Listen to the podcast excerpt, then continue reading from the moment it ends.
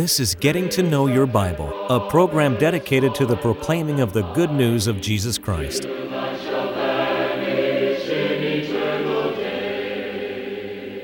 Here's Billy Lambert. The psalmist said, This is the day the Lord hath made. Uh, we'll rejoice and be glad in it. Aren't, aren't we thrilled to have the opportunity? No, let me start. No, that's not. I want to start like that, but that's not how I want to start. Exactly. Ready? This is the day the Lord hath made. I will rejoice and be glad in it. That's found in the Old Testament in the book of Psalms, chapter 118, verse 24. And this indeed is a wonderful day.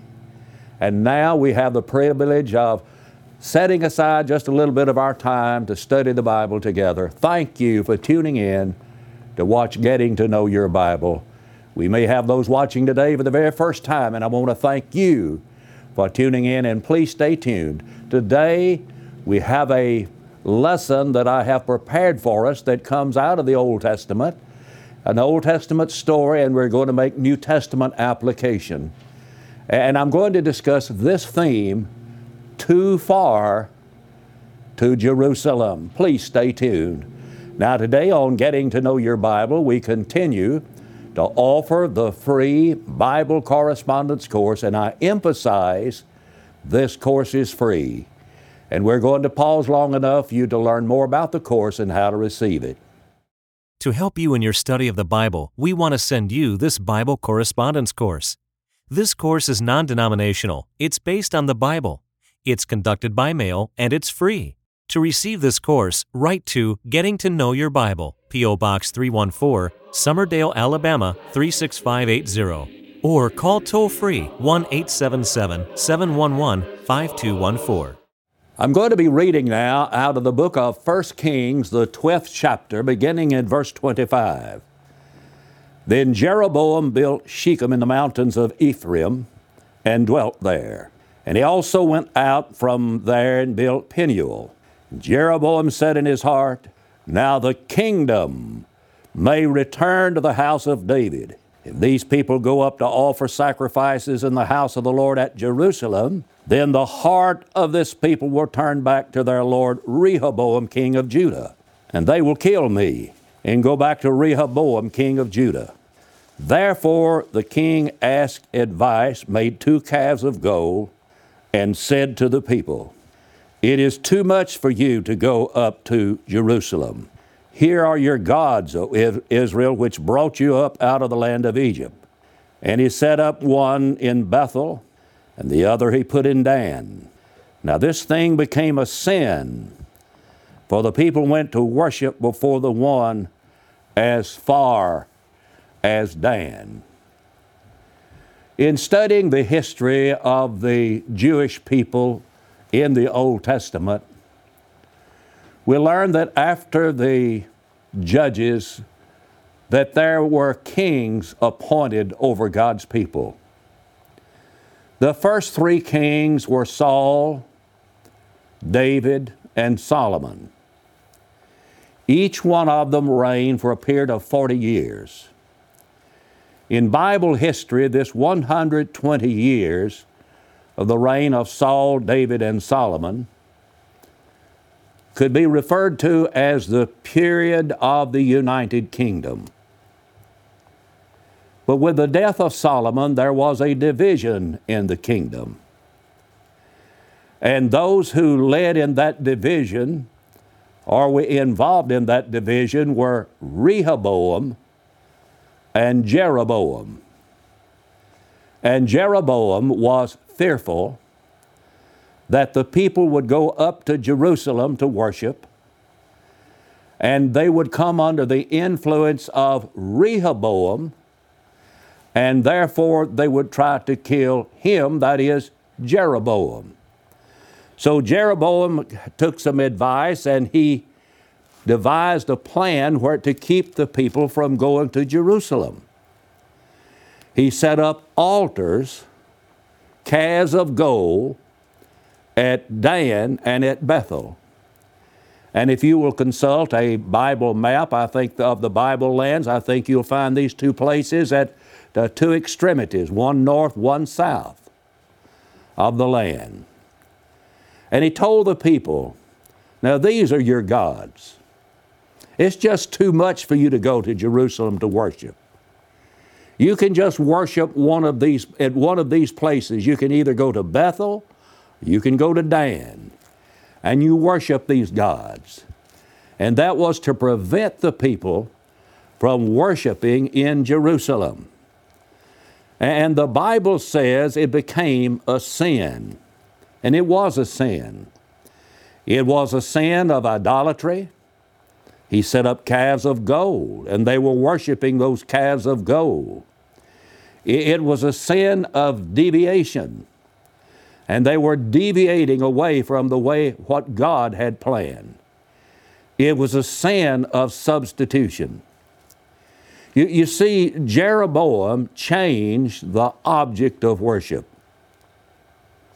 from worshiping God to worshiping calves made out of gold. He changed the place of worship from Jerusalem to Bethel and Dan.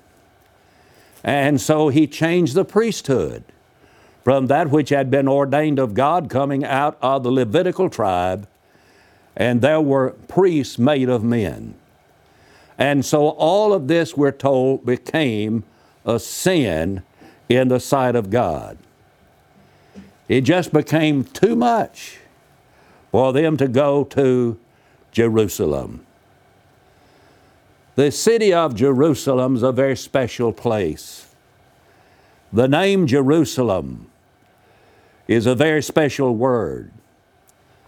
The city of Jerusalem was the crossroads of civilization in that time. It was their capital, it was the seat of government. It's referred to in the Bible as being the city of the great king. Do you remember the story of Daniel? Daniel would pray toward the city of Jerusalem three times a day. Nehemiah came to the city of Jerusalem out of captivity. And he saw that after they had been gone for some 70 years, the walls of the city were torn down. And it broke his heart to see the city in ruins. And he wept. And he set about to help rebuild the walls around the city of Jerusalem.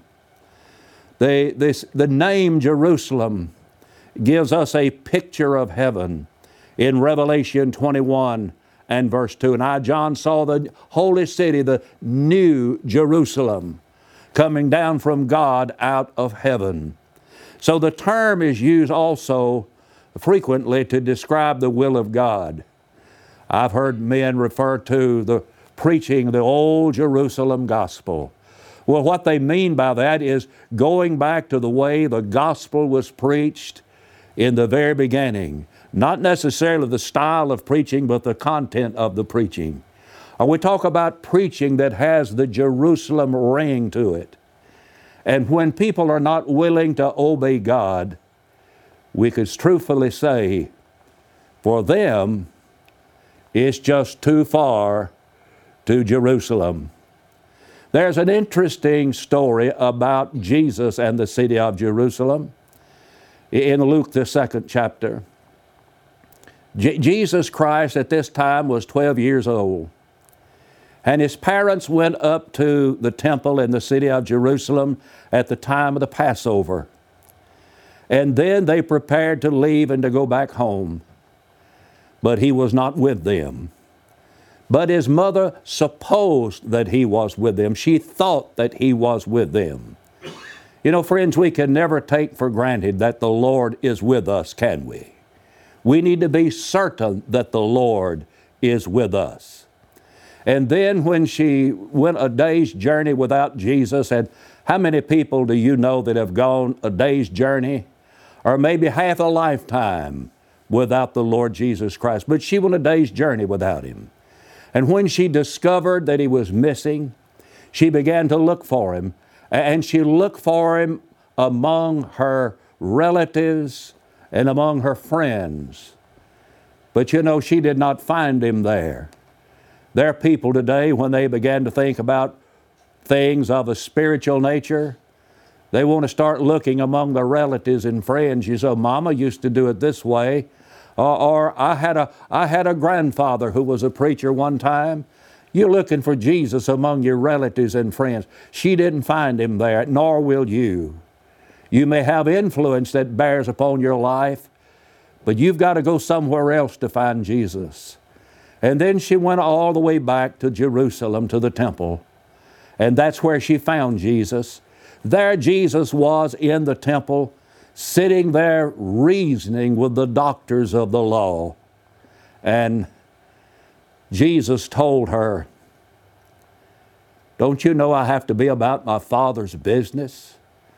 At the tender age of 12, he was about his Father's business, and he was there in Jerusalem. But I want to make this observation where did his mother find him? She found him where she left him in Jerusalem.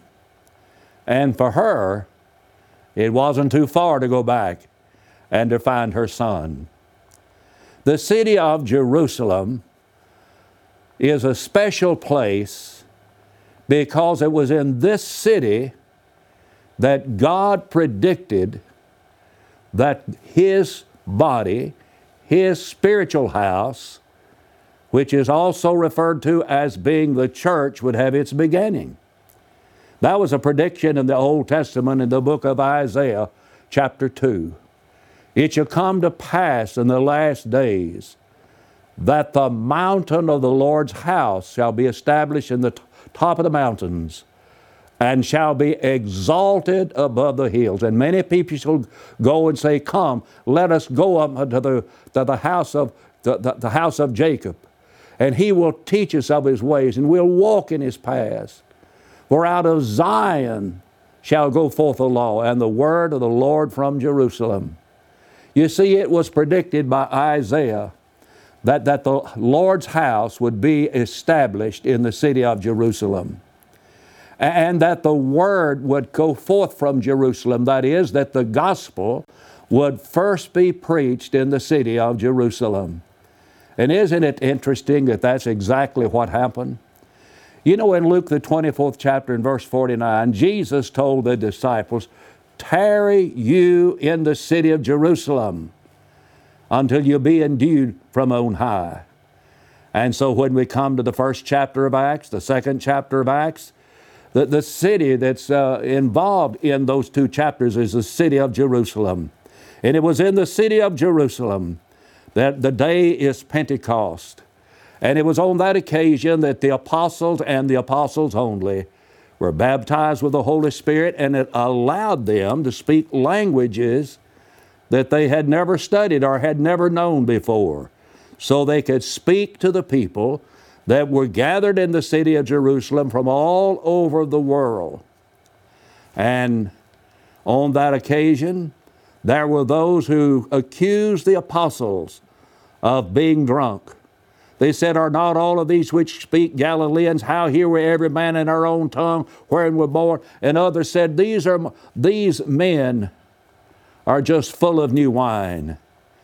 But Peter said, These are not drunken as you suppose, seeing but the third hour of the day. But this is that which was spoken by the prophet Joel. Joel predicted this day in Joel chapter 2, verse 28 to 32.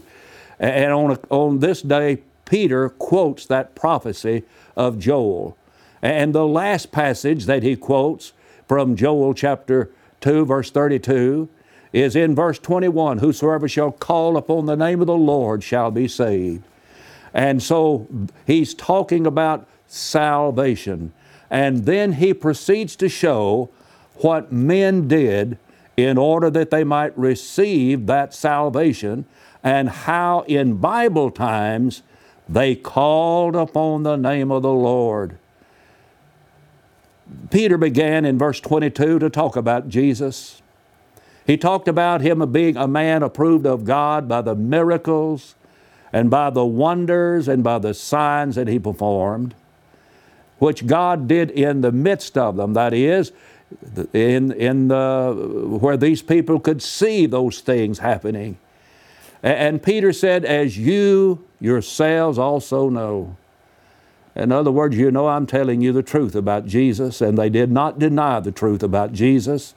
If there was ever a time that they could have proven Jesus to be a fraud, that was the place, that was the time, that was the people, but they did not. And then Peter went on to say, Him being delivered by the determinate counsel and foreknowledge of God, you've taken and by wicked hands have crucified and slain. You killed Jesus. You killed him. But that's not the end of the story. Because in the very next passage he says, Whom God has raised up. Jesus is alive. Jesus has been raised from the dead. And even in the Old Testament, it was David who predicted Jesus' resurrection.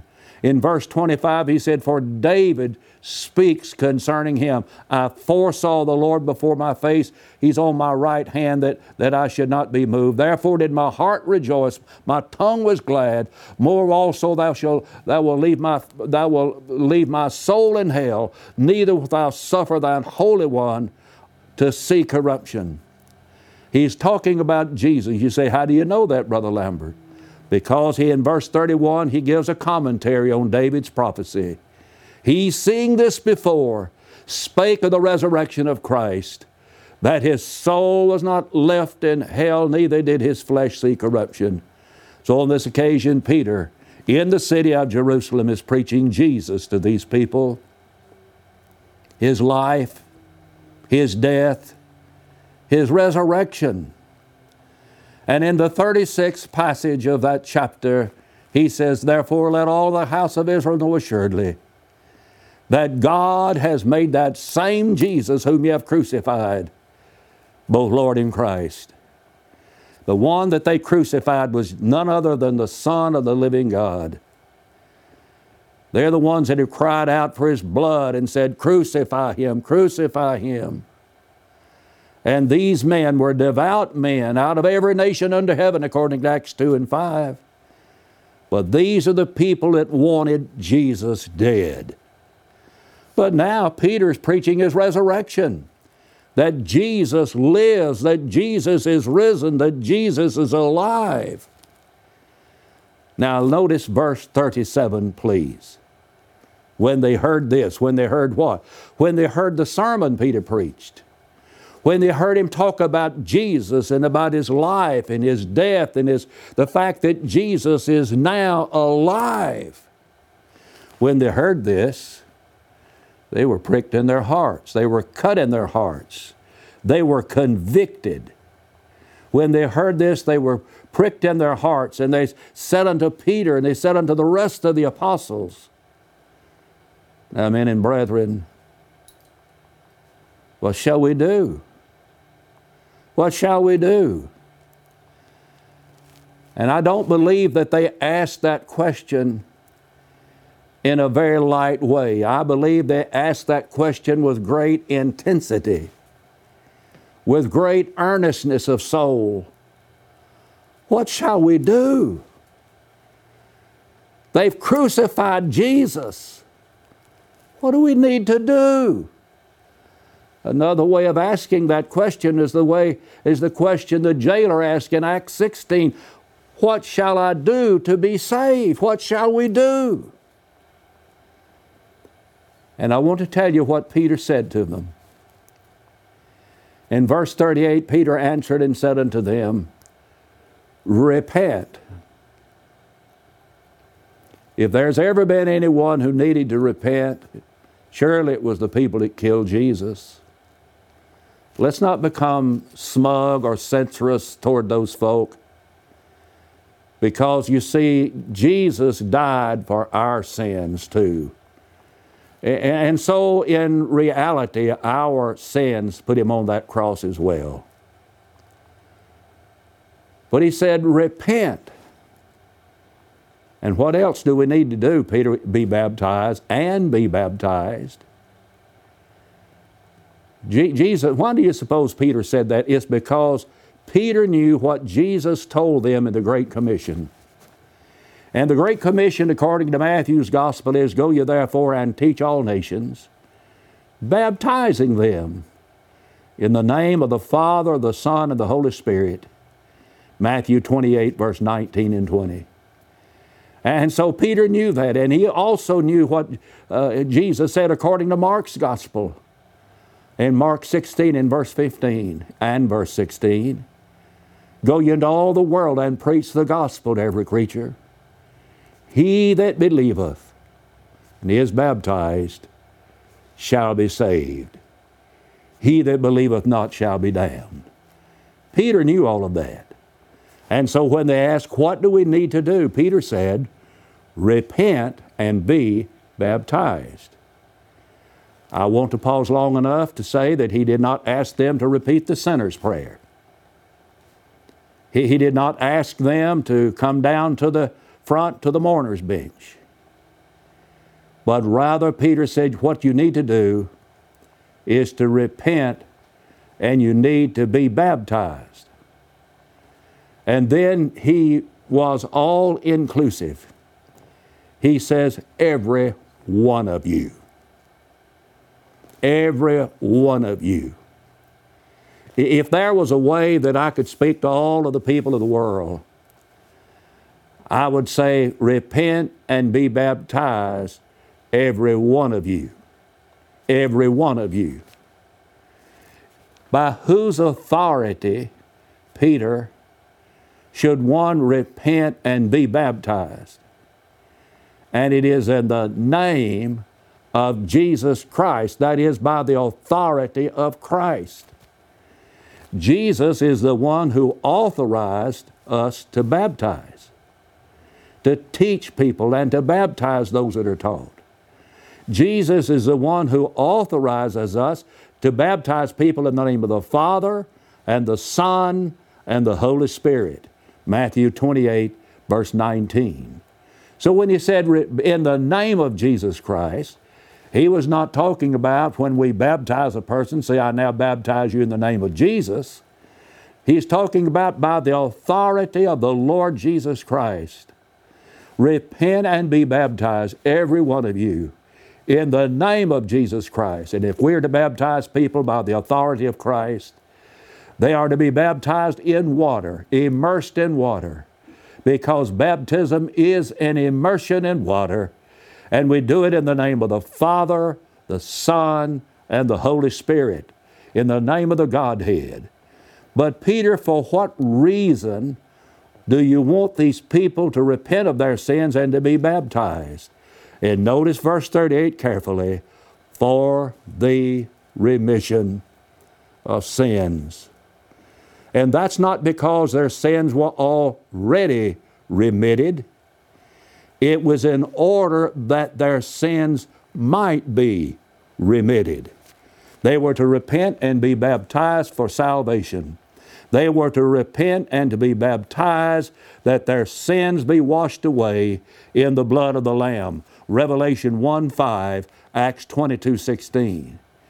So, this is what Peter told people on the day of Pentecost. He said, You need to repent, you need to be baptized in the name of the Lord Jesus Christ for the remission of sins, and you shall receive the gift of the Holy Spirit. For the promises unto you and to your children, all that are far off, even as many as the Lord our God shall call. With many other words did he testify and exhort them, saying, Save yourselves, save yourselves from this untoward generation. And the Bible says in the last verse of that chapter, verse 47, praising God and having favor with all the people, and the Lord added unto the church daily such as should be saved. Friends, Acts chapter 2 is pre denominational Christianity. It is Christianity before denominations ever existed in the world. This is the beginning of the church. This is the beginning in the city of Jerusalem. And churches of Christ throughout the world are pleading with honest, truth seeking men and women but let's just go back to the Bible. Let's go all the way back to the gospel as it was preached first in the city of Jerusalem.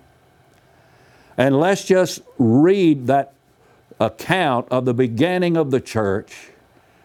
And in trying to answer the question, What must I do to be saved? Let, let's just give the same answer that was given nearly 2,000 years ago on the day of Pentecost. And let's become what they were, just Christians. And let's just be a member of what they were members of, and they were just called the church. The Lord added the saved to the church. Jesus is the one who said, I'll build my church. And it began in the city of Jerusalem about AD 33, almost 2,000 years ago. The church had its beginning. Let it not be too far for you to go to Jerusalem. Let's just go back, all the way back, and restore first century Christianity in the 21st century. We can do that today. And there are people all over the world who are joining in with this concept of restoring the church, restoring the uh, uh, New Testament church as it existed in the beginning. I want to thank you for watching today. I want to give you a personal invitation to visit the Church of Christ in your community. And also, right now, pick up the telephone, call for the free Bible course. Don't hesitate to do that. Call right now for it and we'll send it to you, or if you prefer, you can take it online. But we want you to know that we love you and that we want you to go to heaven one day. Let's not be like men of old, and it's too far to do what God says. I want to thank you for watching today, and until we meet again, may the Lord bless you and keep you, is my prayer. We want to help you as much as possible in your search for a personal relationship with God you can now easily access our free Bible correspondence course online at gettingtoknowyourbible.org. If there's any way we can help you grow closer to God, please email us at knowyourbible at gulftel.com or call us anytime at 1 877 711 5214.